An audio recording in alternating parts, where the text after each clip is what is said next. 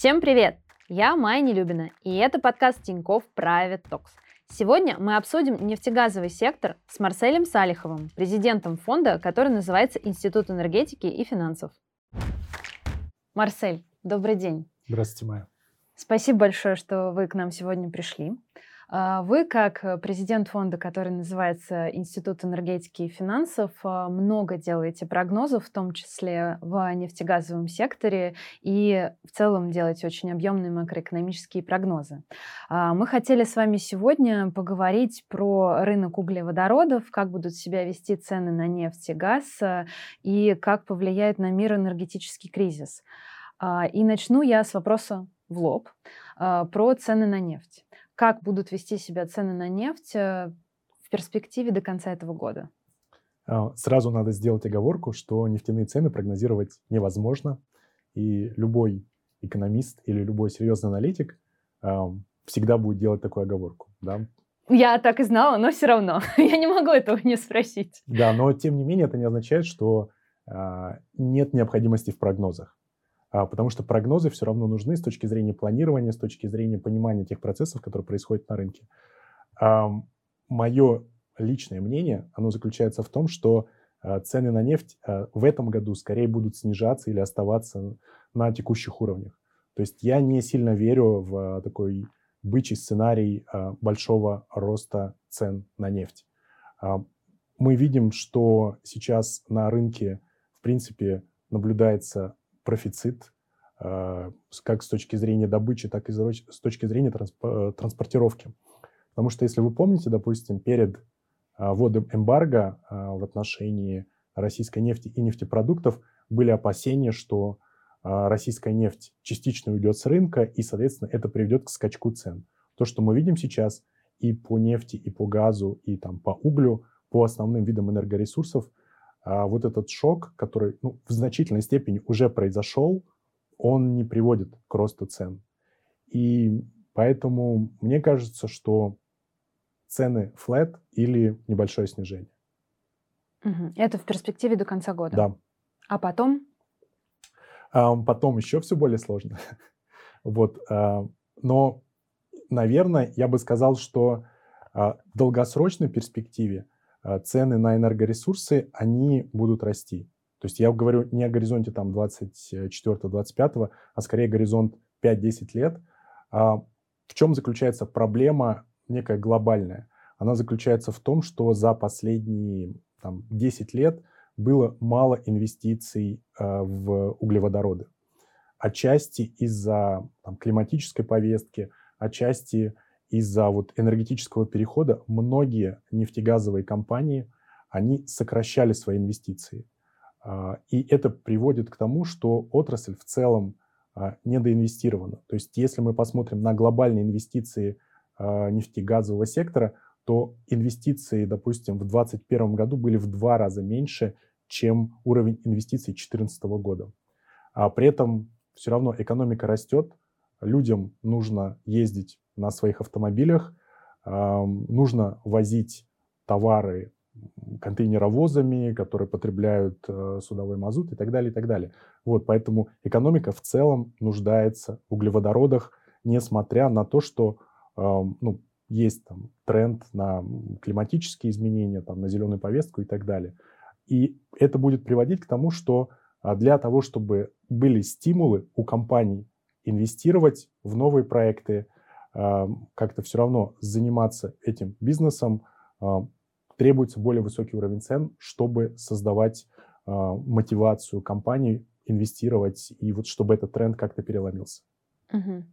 А теперь перейду на ценовой потолок а, и эмбарго. Насколько уже сейчас а, к нему адаптировались нефтяные компании и насколько дальше это будет э, негативно влиять на их финансовые показатели. То есть, понятное дело, что это негативно влияет, но вот насколько российских нефтяных компаний?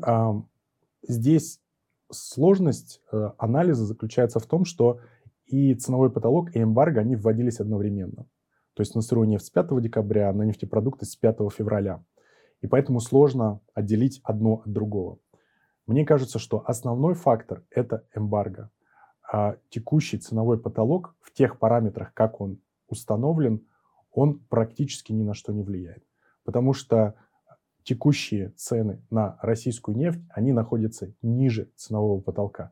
Поэтому если есть западные компании, страховые, судоходные, какие угодно, которые оказывают те или иные услуги, они формально не нарушают ценовой потолок, они могут предоставлять эти услуги, и поэтому в текущих параметрах ценовой потолок скорее имеет символическое значение.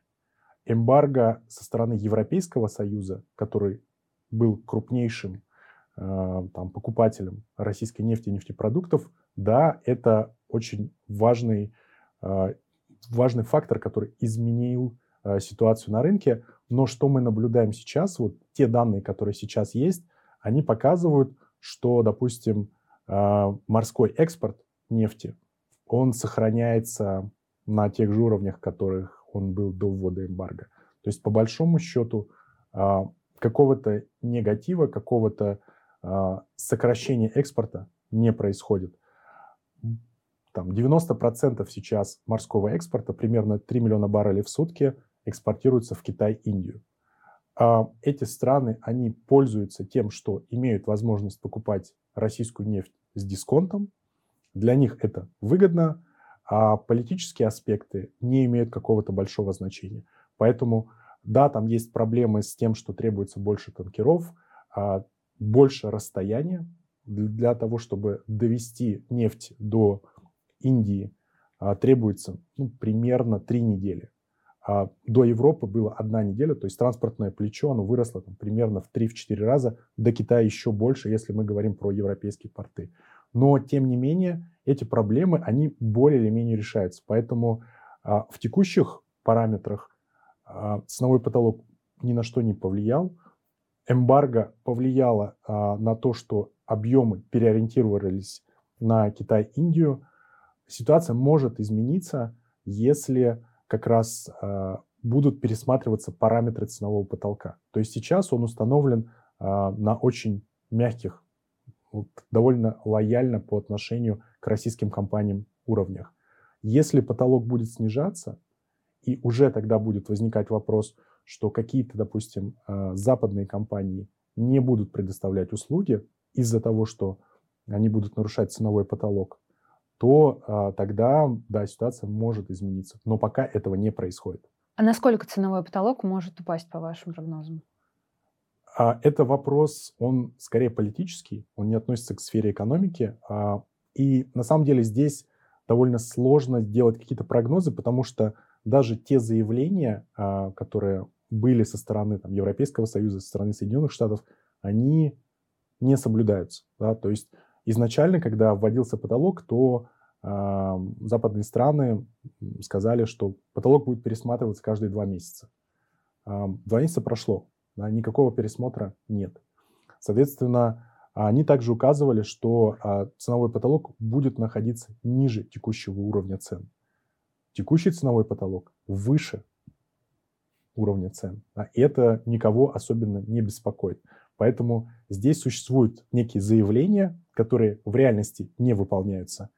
Если там политическая ситуация как-то будет меняться в том смысле, что западные страны а, захотят оказать больше давления на Россию, а, то они могут это сделать, понижая потолок. Но будут ли они это делать, это вопрос не экономический. Про Индию и Китай хотела еще здесь задать вопрос, который, мне кажется, многих интересует. Мое личное мнение, что это маловероятно, но обсуждается, что, возможно, Китай или Индия присоединятся к ценовому потолку. Как вы считаете, что будет?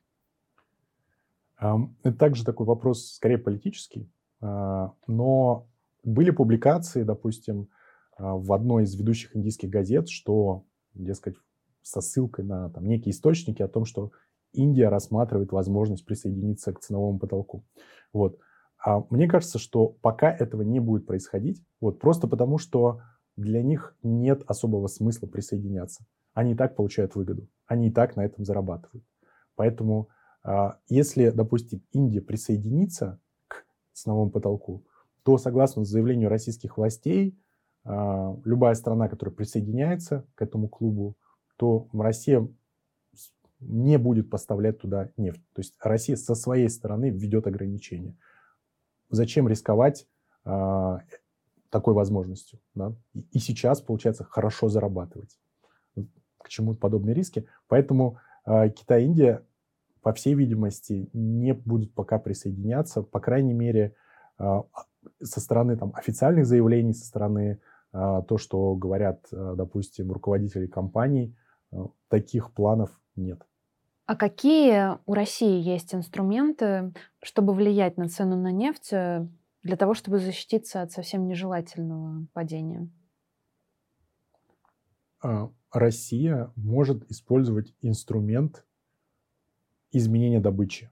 И фактически она уже заявила о том, что готова использовать этот инструмент. Да.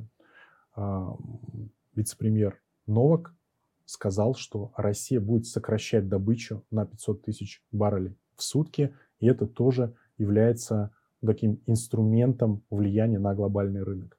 То есть а, на глобальном рынке сейчас нету больших свободных мощностей, да, то есть нету возможности заместить а, выпадение российских объемов.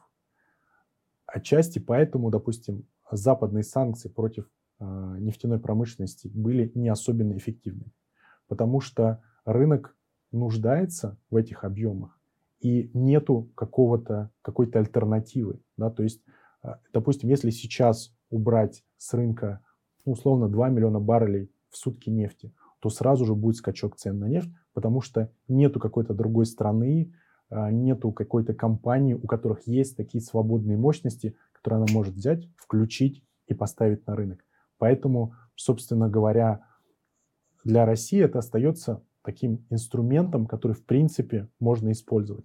Понятно, что это инструмент, который также связан с рисками, да, что ты можешь отдать э, эти объемы там, конкурентам, или что у тебя будут какие-то технологические проблемы после этого, да, что если ты там, законсервировал, выключил какие-то месторождения, потом сложно будет вернуть их обратно. Это вот обсуждалось во время 2020 года, когда Россия в рамках договоренности с ОПЕК+, сокращала э, свои добычу. Да? То есть этот инструмент, он требует, с одной стороны, э, ну, технологической такой составляющей, с другой стороны, он связан с некоторыми рисками, что ты можешь потерять э, какую-то долю рынка, отдать ее своим конкурентам, но, тем не менее, пока это остается ну, таким вот э, каким-то возможным ответом России, а если будут происходить, допустим, те или иные решения там, по ценовому потолку. Да, то есть вполне возможно, что если западные страны а, будут понижать уровень ценового потолка, Россия там, будет ограничивать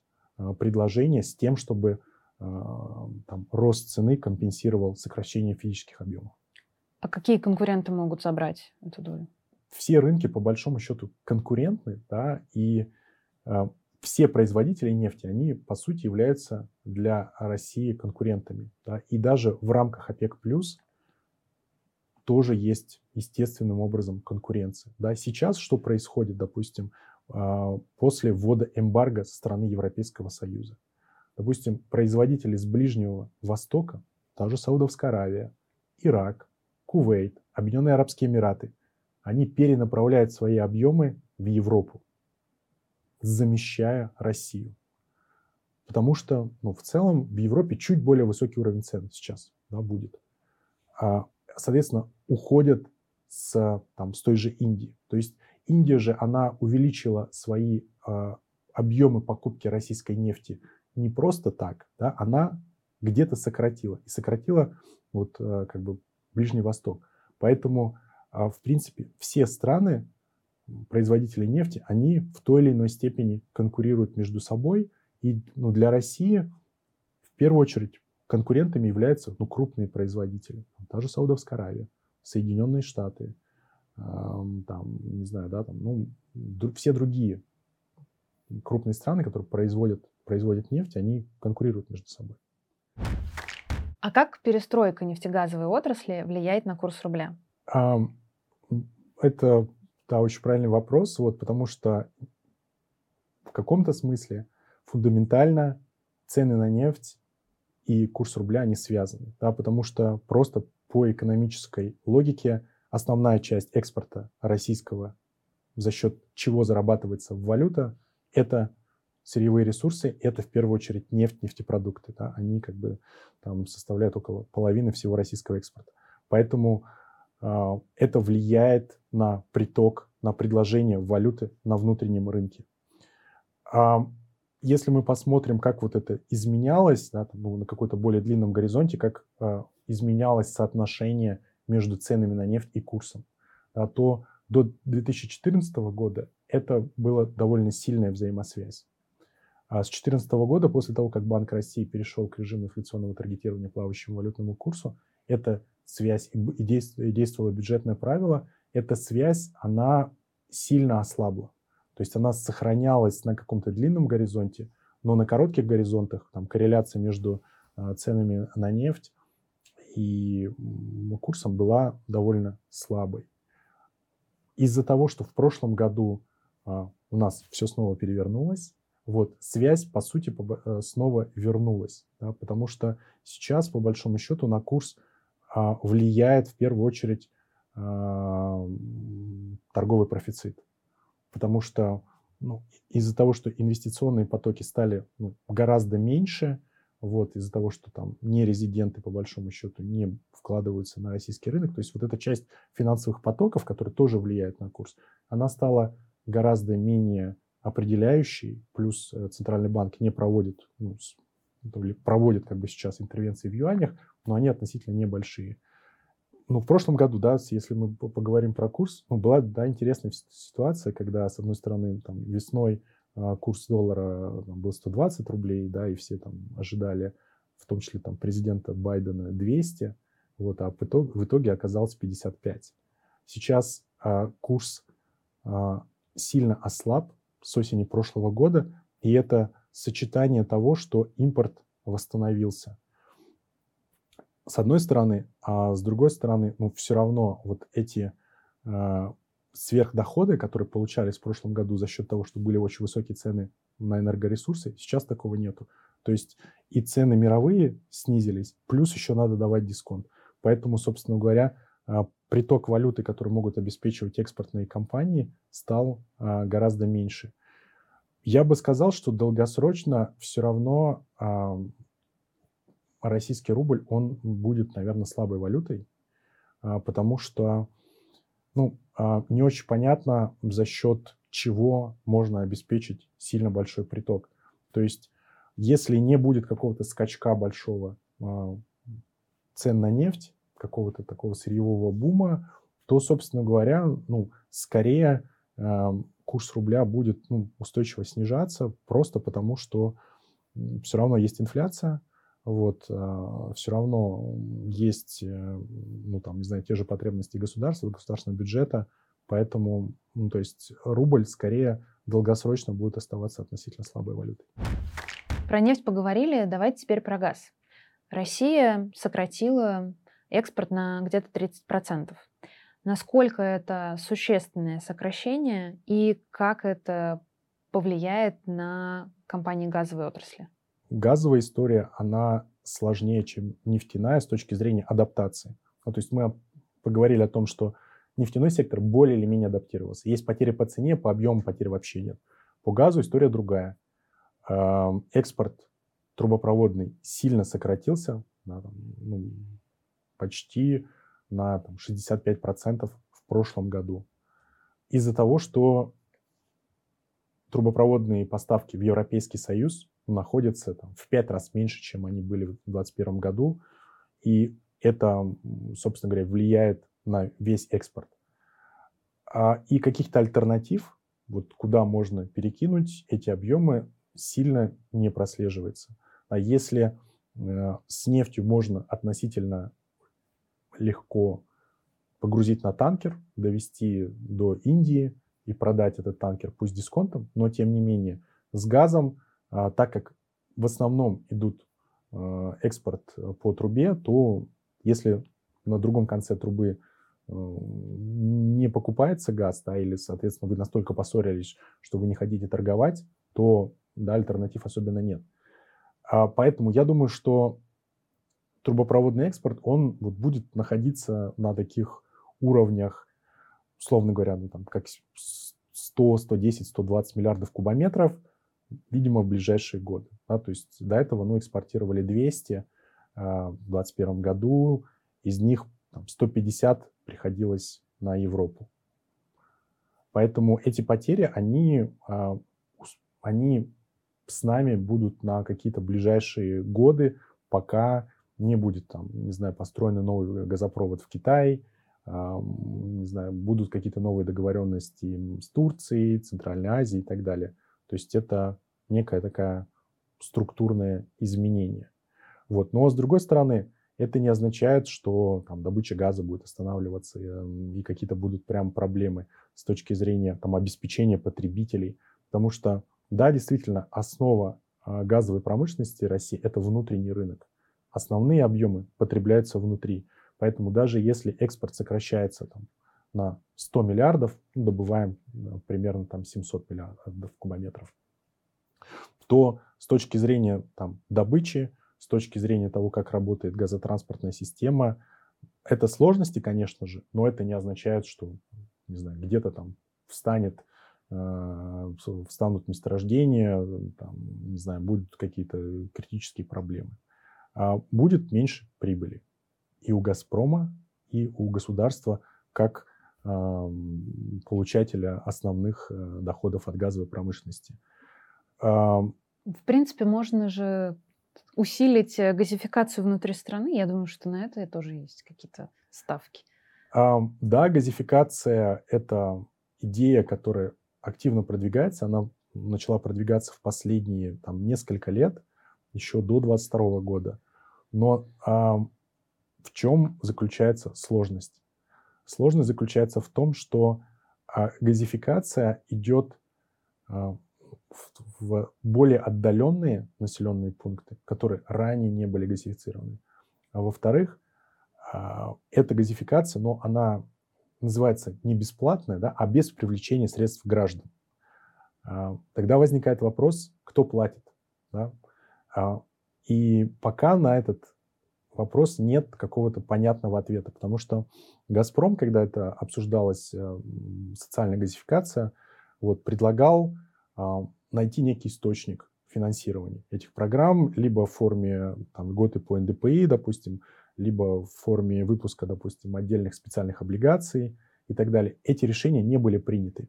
И фактически некий такой контракт условный с государством заключался в том, что «Газпром» получает сверхприбыль на европейском рынке. И, соответственно, часть этих сверхприбылей, она может быть э, пущена на некие благие дела. А сейчас сверхприбылей не будет. Соответственно, возникает вопрос, что же делать тогда с этой социальной газификацией.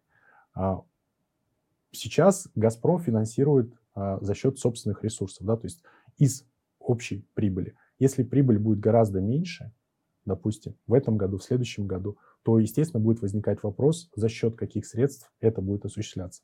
Но и в целом э, газификация, она не способна заместить, допустим, 100 миллиардов потерь, да, про которые мы говорим, условные 100 миллиардов. Потому что, э, допустим, население все российское, оно потребляет примерно 50 миллиардов кубометров ежегодно.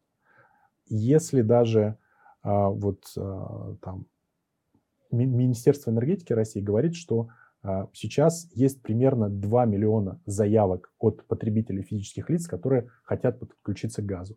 Даже если мы предположим, что эти все заявки будут удовлетворены, и эти 2 миллиона домохозяйств, они будут подключены к газу, допустим, через 5 лет, ну, это будет плюс 5 миллиардов кубометров. Да. Это несопоставимо с минус 100 миллиардами кубометров.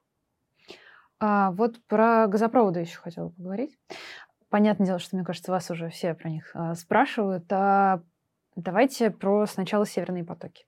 Значит, а, первый вопрос а, починит, не починит. А, смогут ли и когда? И второй вопрос, а, есть ли шансы, что когда-нибудь запустят Северный поток-2?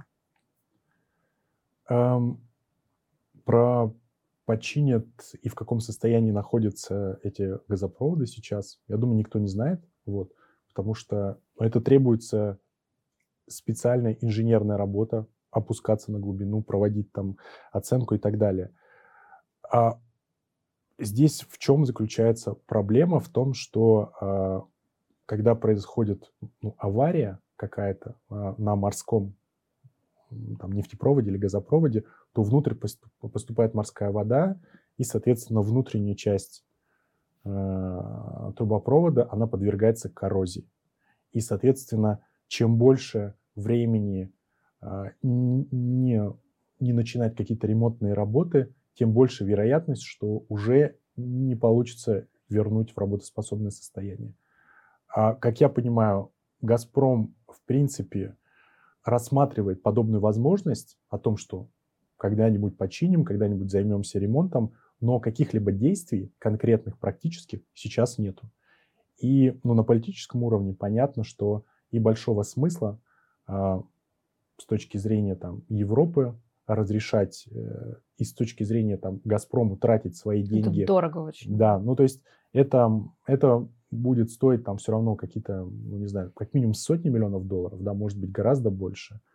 А экономического поставить, смысла в этом нету. Да, лучше поставить на силу Сибири-2, просто непонятно, когда она будет.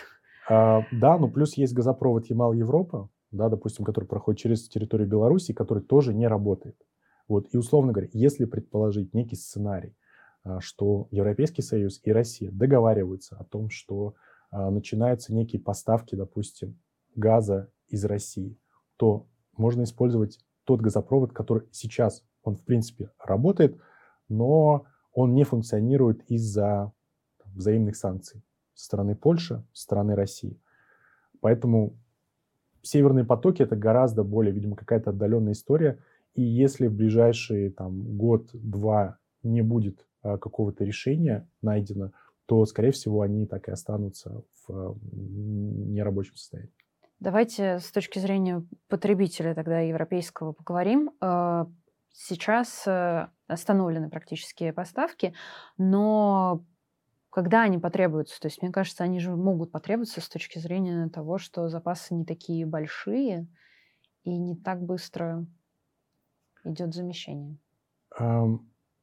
Если вы помните, осенью прошлого года были большие тоже такие прогнозы о том, что будет скачок цен в Европе. Вот, ну, условно говоря, их можно сказать так, да, что Европа замерзнет. Угу. Вот. Но Европа не замерзла, да, мы это увидели. И а, в чем, почему, собственно говоря, это произошло? Произошло по совокупности двух причин. А, первая причина, что а, удалось более или менее заместить потерю российских поставок дополнительными а, поставками СПГ. СПГ это не только Соединенные Штаты, а другие страны тоже увеличивали поставки. Допустим, тот же Китай перепродавал свои объемы СПГ, которые ему были не нужны, в Европу и зарабатывал на этом. Да? Поэтому... Китай вообще в шоколаде, я так понимаю. А, с другой стороны, спрос сократился. Да? То есть те цены а, под там, 2000 кубометров, э, долларов за 1000 кубометров, которые были там, летом, осенью прошлого года, они стимулировали промышленность уходить и потребителей тоже уходить от газа, сокращать потребление. Вот, и поэтому такая совокупность того, что пришел дополнительный СПГ, плюс сократился спрос довольно сильно на самом деле, это привело к тому, что и вот такого скачка цен не произошло. Понятно, что там, что будет, допустим, зимой 23-24 года, насколько снова удастся там пополнить хранилище, а, если Китай а, выйдет э, как раз на такую некую дополнительную активность, будет забирать больше СПГ, соответственно, допустим, не будет тоже э, перепродавать свой СПГ в Европу, а, может э, там очередной какой-то скачок цен произойти, это вполне возможно. Но, по всей видимости, а, прям какой-то такой острой необходимости, чтобы Европа нужналась в каких-то очень больших объемах российского газа, ну, мне кажется, такой сценарий не сильно просматривается. Вот, и э, если посмотреть, что там э, говорят европейские политики и что говорят э, европейские эксперты, э, то они в целом э, скорее настроены на то, что нужно развивать там, возобновляемые источники, энергетический переход и так далее, и так далее. То есть отказываться в целом от углеводородов и таким образом становиться менее зависимыми от любых поставщиков, неважно, это там Россия, Катар или Соединенные Штаты. Вы частично сказали про э, СПГ из США, а мощностей э, по сжижению их э, хватает и хватит ли, или что будет в этом направлении делаться? В прошлом году на возможности там, американской промышленности сильно повлияла авария на одном из крупнейших заводов, Фрипорт. Э, у них произошел летом взрыв, и, соответственно, завод, который обеспечивает примерно 20% экспорта всего американского, он не работал. Сейчас он, э, вот его починили, снова вернули в эксплуатацию. Вот, соответственно, э, ну, некая проблема, которая была в прошлом году, ограничивала возможности США, она решилась. А в 2024-2025 годах каких-то крупных вводов новых мощностей не будет, но зато вот после 2025 года там несколько крупных э, заводов американских, они будут вводить в эксплуатацию, и, соответственно, они, видимо, в первую очередь будут ориентироваться на Европу. Но в целом надо понимать, что э, Соединенные Штаты добывают много газа. Да, то есть по общему уровню добычи США добывает больше газа, чем Россия.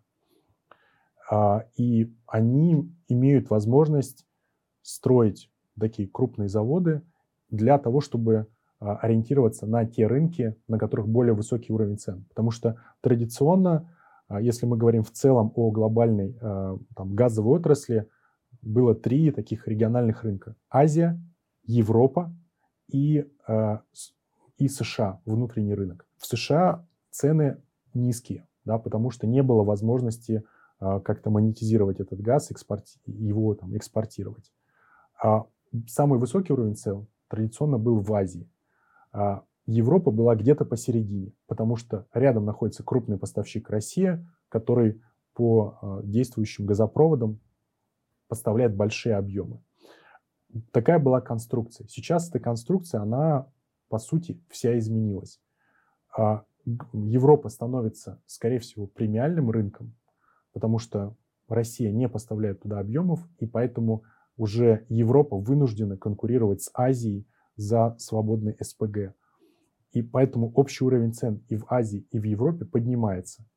А Соединенные Штаты, они прекрасно понимают эту ситуацию, и поэтому есть большие стимулы дополнительно строить заводы для того, чтобы собственные э, там, ресурсы газа поставлять либо в Европу, либо в Азию. Ну, сейчас, наверное, в первую очередь в Европу, потому что там будет более высокий уровень цен, и зарабатывать на этом. Поэтому вот эта традиционная конфигурация, которая там существовала достаточно долго и, в принципе, э, была такой жизнеспособной, она будет меняться. Но а, надо понимать, что в Соединенных Штатах ну, здесь нет каких-то прям ограничений а, с точки зрения там, финансирования, с точки зрения там, свободных ресурсов.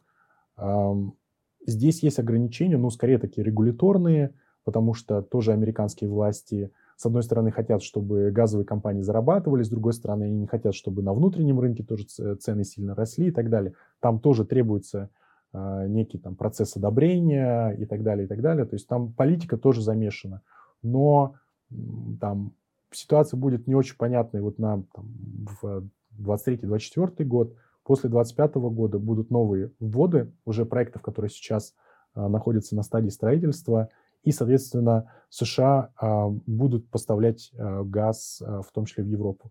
Плюс еще есть Катар. А, Катар а, он долгое время придерживался политики неувеличения объемов а, добычи. То есть у них они были там, крупнейшим экспортером, и, соответственно, их это все устраивало. Еще в 2020 году они приняли решение о том, что они будут увеличивать а, объемы производства, объемы экспорта СПГ. То есть если у них а, текущие объемы экспорта примерно 80 миллионов тонн, они планируют к 2027 году увеличить его до 125 миллионов тонн. А, и, соответственно, эти дополнительные объемы нужно куда-то продавать. Изначально бизнес-стратегией а, практически всех таких крупных проектов была Азия, потому что в Азии высокие цены, вот, и экономика растет быстрее, поэтому, скорее всего, будем продавать туда. сейчас, как я говорю, ситуация изменилась, поэтому Катар в том числе ориентирован на то, чтобы поставлять э, газ э, в Европу.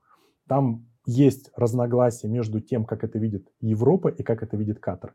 Катар хочет долгосрочные контракты на там, 20 лет а, с гарантированными объемами. Европа хочет какие-то короткие контракты с гибкостью и так далее, и так далее. Вот.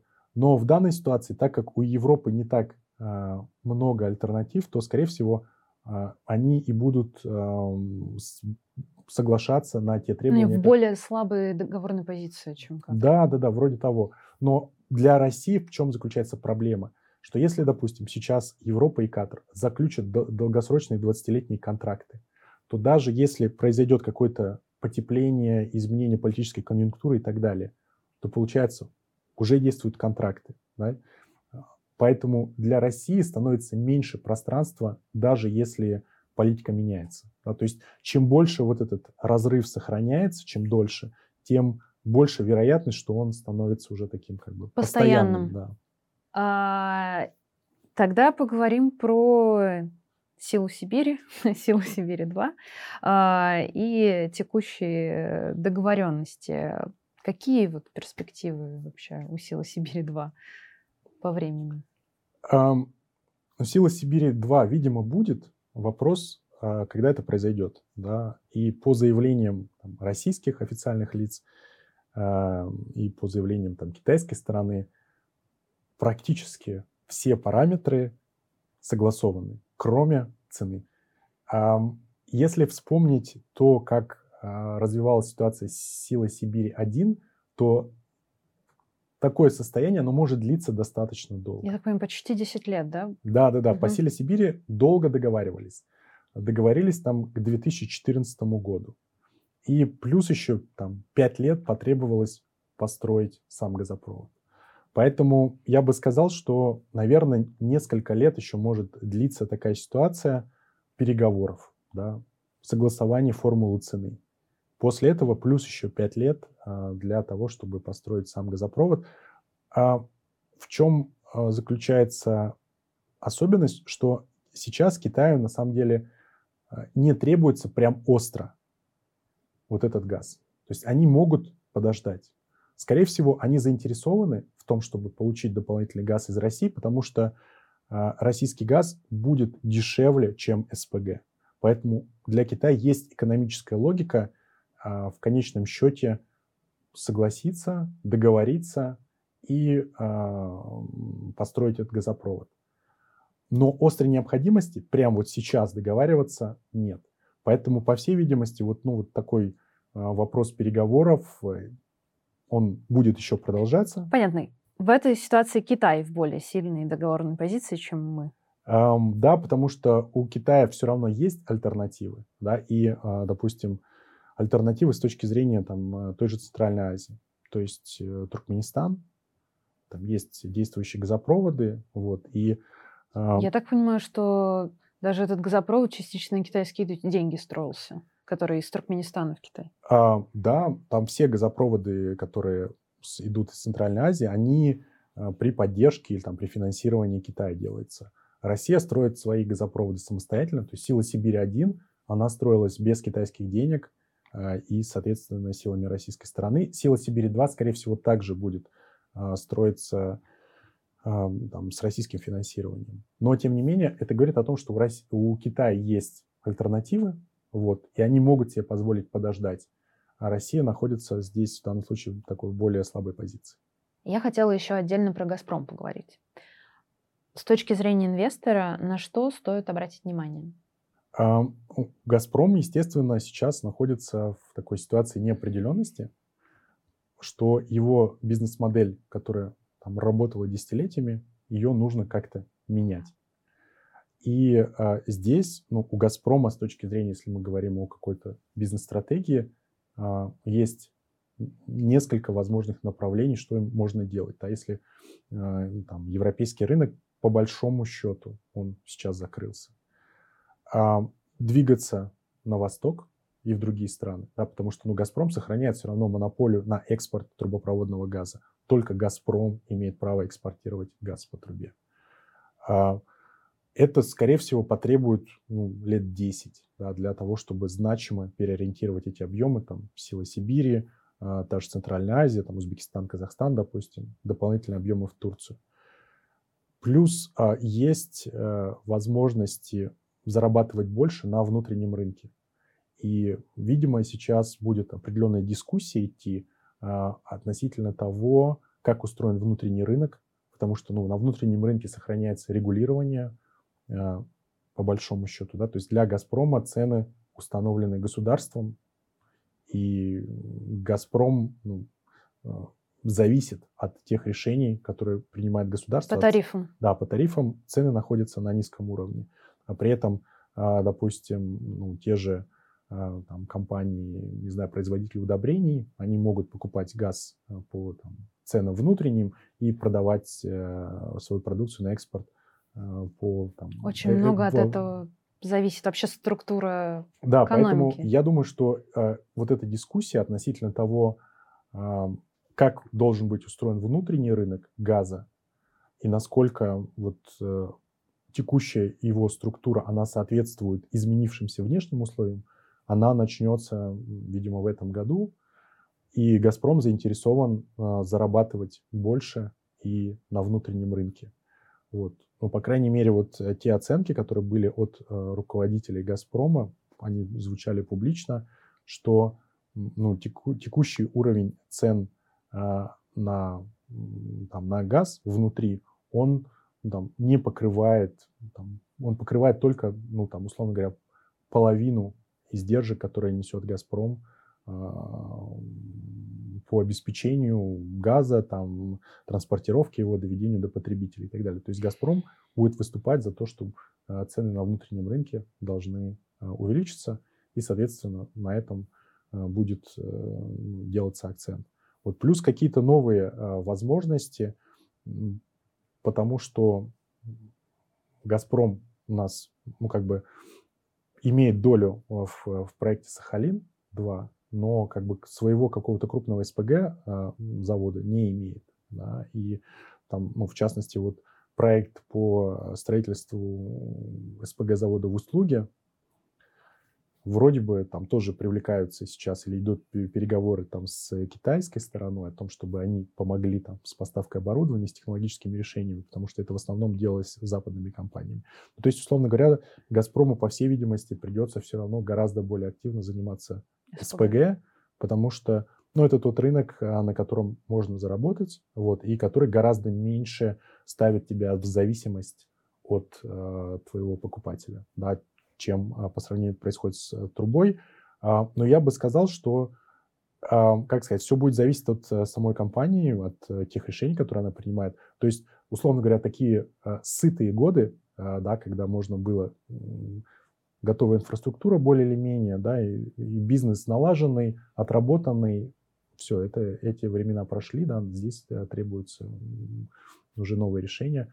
Поэтому а, «Газпром», естественно, это там, одна из крупнейших компаний, вот, а, там, обеспечивает ну, там, две трети добычи газа в стране и так далее. Вот. А, но, тем не менее, то есть эта компания обладает потенциалом, но ее бизнес-модель, она должна будет перестроена в ближайшие годы. А Новотек? Новотек лучше себя чувствует. А Новотек, да, это, ну, то есть это крупнейшая независимая газовая компания.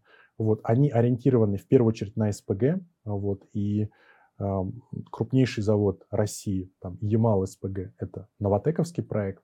Соответственно, Новотек сейчас э, строит новый завод Арктик-2 СПГ и сталкивается с проблемами технологического плана, да, потому что э, изначально завод Арктик-2 строился под э, западные решения с западными поставщиками. А сейчас санкции Европейского Союза напрямую запрещают поставку оборудования и оказание услуг э, для СПГ. Поэтому, э, по всей видимости, Новотек, ну вот э, там в первую очередь Арктик-2 ведет, с остальными гораздо больше вопросов возникает. И, у России есть там, свои технологии по сжижению, но они э, гораздо менее эффективны, гораздо менее надежны, чем то, что есть со стороны западных поставщиков. Вот Китай, к сожалению, здесь не может оказать большой помощи, потому что у него тоже нет особенно своих таких больших компетенций, ну, потому что Китай импортирует СПГ, а не экспортирует, да, поэтому у них нет прям компаний, которые там имеют э, какой-то там серьезный опыт в этом направлении. Поэтому а... Что-то с параллельным импортом, видимо, придется придумывать. Да, да, да, да, что-то в этом роде. Вот. Поэтому а, Новотек чувствовал себя в прошлом году вообще отлично, да, потому что а, экспорт в Европу СПГ как раз увеличивался, там, на 20%, милли... на 20% вырос экспорт России в Европу СПГ при сокращении трубопроводного газа. Вот. А, но для Новотека как раз важно а, выстроить, ну, вот, они хорошо а, справлялись с тем, что вот эти крупные производства вводились практически без задержек пределах бюджета. И то есть ну, Новотек, он хорош тем, что умеет а, строить вот а, такие крупные производства, но это делалось с опорой на западных поставщиков. Сейчас это тоже модель уже не будет работать, и нужно э, делать ставки на компании российские, российские технологические решения, потому что, ну, особенно прям альтернатив нет. Вы инвестируете сами? Uh, у меня консервативный портфель, вот, в основном состоит из облигаций и некоторого количества акций. Я, к сожалению, не могу очень много uh, как-то внимания и сил тратить на то, чтобы, uh, по крайней мере, придумать и решить, там, не знаю, какие конкретно акции, какие бумаги выбрать и так далее. Поэтому я скорее придерживаюсь стратегии, что работает диверсификация, то есть широкая диверсификация как а, по а, инструментам, которые, в которые вы вкладываетесь, а, по эмитентам и желательно тоже по диверсификации в том смысле, не знаю, валюты, в какой условно говоря, стране вы храните свои сбережения. Вот такие вещи работают. А какие три компании вы, акции каких трех компаний вы недавно купили? Um, ну, я не покупал не, недавно, да, но я могу сказать, что uh, у меня, в, в принципе, с точки зрения акций довольно традиционно. В портфеле есть Сбер, Газпром, Ростелеком. Мейджоры. Да, мейджоры, вот, э, крупнейшие компании. Вот, а с точки зрения ну, каких-то менее, эм, менее известных бумаг, ну, это, это все равно дополнительные риски. И, эм, ну, допустим, вот на западном рынке есть э, известное такое эмпирическое наблюдение про то, что ну, так называемые small caps, компании с малой капитализацией, они растут в среднем быстрее, чем большие компании. А в России можно проверить эту гипотезу, увидеть, что она не работает. Вот. Что работает в России из инвестиционных стратегий, а, и я проводил подобный анализ, мы делали э, такой research и даже его публиковали. А, вот. Что работает а, в России с точки зрения инвестиционных стратегий? Работает стратегия, которая работает на всех других рынках. Она называется, ну, по-английски она называется momentum, по-русски ее часто переводят как импульс. То есть это, условно говоря, компании, которые растут, то они сохраняют тенденцию к росту. Соответственно, компании, которые сниж... Э, падают, у них э, сохраняется тенденция к падению. Вот. А, понятно, что там есть особенности, и подобные стратегии, они должны быть тоже широко диверсифицированы. То есть, условно говоря, вы выбираете, там, не знаю, 10-20% а, компаний, которые выросли в прошлом месяце, и диверсифицированно в них вкладываетесь. А подобная стратегия в России, она работает. Она работает на всех, а, по большому счету, на всех рынках. Есть инвестиционные фонды, которые используют эту стратегию довольно успешно. Она не требует каких-то особых знаний, вот, и ее можно реплицировать в том числе частному инвестору. А насколько, по вашему мнению, российские компании уже адаптировались к санкциям? А, мне кажется, это сложный вопрос, потому что мы не до конца понимаем, что происходит внутри компаний. А, компании сейчас, ну, по большому счету, не публикуют свою отчетность, а, не устраивают конференц-колов там с аналитиками, и в целом а, понятно, что не, не стремятся раскрывать свою внутреннюю кухню. Та информация, которая есть, она дает возможность сделать вывод о том, что адаптация более или менее уже произошла. Из-за того, что мы не наблюдаем каких-либо серьезных проблем с экспортом, с вывозом грузов, а, с тем, чтобы нанимать танкера или, допустим, использовать свой флот. Или, допустим, много же тоже было опасений по поводу страхования, да, что, дескать, вот а, рынок а, страхования танкеров, он сосредоточен на Западе. Да, но каких-либо там сейчас проблем с этим прям острых не возникает. Поэтому краткосрочно, да, я бы сказал, что компании уже адаптировались, но здесь тоже традиционный такой вот там, ответ экономиста, да, про вот с одной стороны, с другой стороны, и про а, долгосрочный аспект, да, потому что санкции, а, там, финансовые или эмбарго, какие-то такие вещи, они преодолимы, гораздо сложнее преодолимы технологические ограничения, а, с которыми сталкивается сектор. Потому что, допустим, вот если мы посмотрим на нефтесервис, компании, которые оказывают услуги нефтяным компаниям, да, то до 2022 года на нем а, доминировали российские, на самом деле, компании. То есть а, западный нефтесервис, он занимал 10-15% рынка, но он занимал а, основную, основную долю в технологичных сегментах. Какие-то там методы сложные увеличения нефтеотдачи, гидроразрыв пласта, какая-то сложная сейсморазведка и так далее. То есть вот в технологичных сферах вот, вот, вот этого большого рынка нефтесервисных услуг доминировали западные компании, которые ушли с российского рынка, ну, продав а, свои активы российскому менеджменту.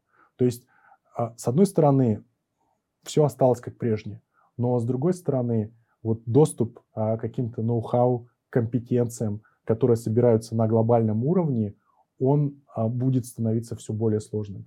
То есть краткосрочно, да, более-менее адаптация произошла, но вот а, развивать новые проекты, поддерживать э, какие-то технологические вещи будет становиться все сложнее. И если какая-то авария произойдет, то будет э, сложнее ее, видимо, чинить. А, я, я бы не сказал, что вот по каким-то таким а, относительно простым работам, да, допустим, ну, если понятно, что это все сложные технологические вещи, но все равно можно делать некую градацию да, там, сложности, инновационности, там, наукоемкости и так далее, то вещи, связанные, допустим, с бурением, а, со строительством сухопутных нефтепроводов или газопроводов, это в основном все равно делается российскими компаниями с использованием там, российских производственных мощностей и так далее. То есть там зависимость не очень большая. А все, что связано с какими-то ну, вот, технологиями, да, мы говорили про оборудование, допустим, для СПГ, или, а, допустим, вот морские газопроводы, или там трудноизвлекаемые запасы, ГРП. Вот это, это как раз те вещи, в которых гораздо сложнее заместить а, западных поставщиков. Вот. Поэтому, а, если будет а, какая-то, допустим, авария на нефтепроводе, то это может решаться силами там, российских компаний, российских специалистов. Вот. Про какое-то такое технологическое будущее это, к сожалению, вот, э, гораздо более сложная история. И хочу завершающий вопрос задать, наверное, такой общий. Если посмотреть на энергетический кризис в целом, какие страны в долгосрочной перспективе от него выиграют, а какие проиграют? А, мне кажется, что это, с одной стороны, очень легкий вопрос, с другой стороны, сложный.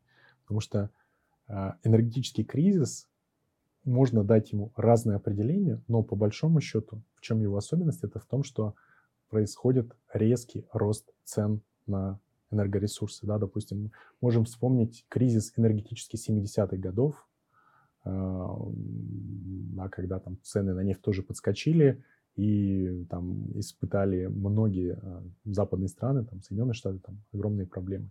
Поэтому во время энергетического кризиса краткосрочно выигрывают производители энергоресурсов.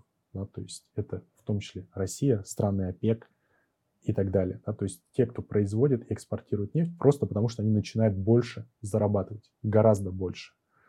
Но а, вот это такое богатство нефтяное, да, или там сырьевое, которое сваливается, как мы тоже знаем из истории, не всегда приводит а, к тому, что меняется такая траектория экономического развития. Да? То есть вот этот сырьевой такой бум, он может приводить на самом деле к тому, что экономика, которая получает э, вот эти богатства, она начинает деградировать.